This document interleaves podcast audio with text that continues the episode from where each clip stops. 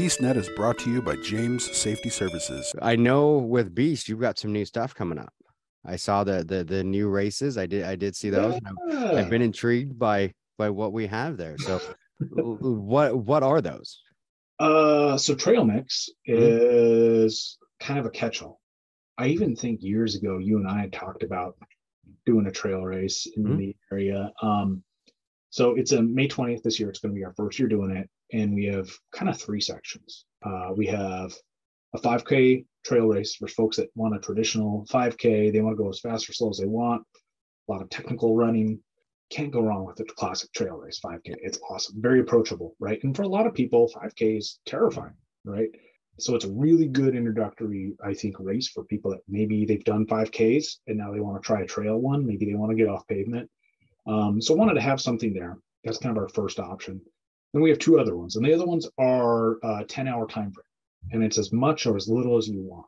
Um, and it's really meant to just give folks an avenue to test themselves in whatever they want to test themselves. So we've got of the two 10 hour segments, there is a 10 hour running division. Um, so the course for the 10 hour divisions, both the running and the hybrid athlete one, I'll get to in a minute. Um, the course is actually just shy of about eight kilometers. Little extra fun things, some extra fun pathways, and there's some stations along the way for additional challenges and what have you. For, for the running one, it's just as how far can you go in the time frame you have on that trail as, as much as you'd like, right? And I'm actually really excited. we just moved over to uh, UltraSignup this year. So what we can do is we have a monitor that we can have live results for both the multi-lap and the 5K. So not only are we doing our first one ever, but we're going to be able to display like live results as we input them on like a lap basis or finish basis. Never done that before. Nice. I'm like super jazzed about that. I just think it's so cool. And then we have the hybrid athlete division. So that one's kind of like the uh, rucking meets a little bit of strongman meets a little bit of like ridiculousness. Mm-hmm. Instead of laps for like competitive time, it's all based on points. So each lap, of course, has many points as you'd like but there's additional options. Like you could do a burden lap where you have, you know, a ruck and you're going out and you also have a sandbag with you. You get a couple extra points for that one.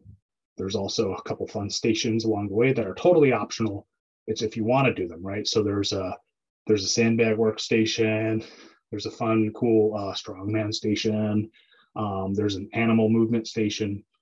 Totally optional. If you want to do them as much or as little as you can, want to, you get points and whoever has the most points for that division at the end wins. That's as scary as it is.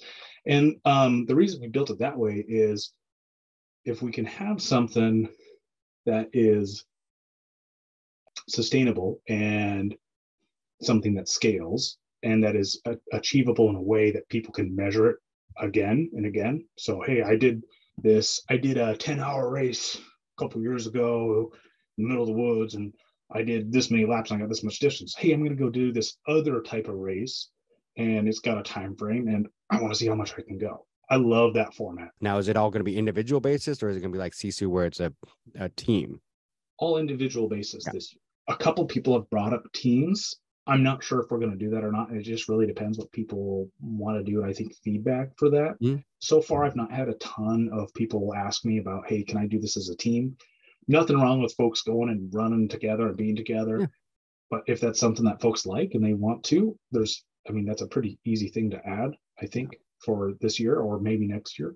We've talked about it, but not and haven't committed to it fully. So if that's something you'd like to see or other folks do, please uh, let me know. Yell at me. I mean, it's one of those things that I mean, it, it, honestly, the first year, I mean, doing it as individuals, I think will be great, and then I mean, see what happens for like next year.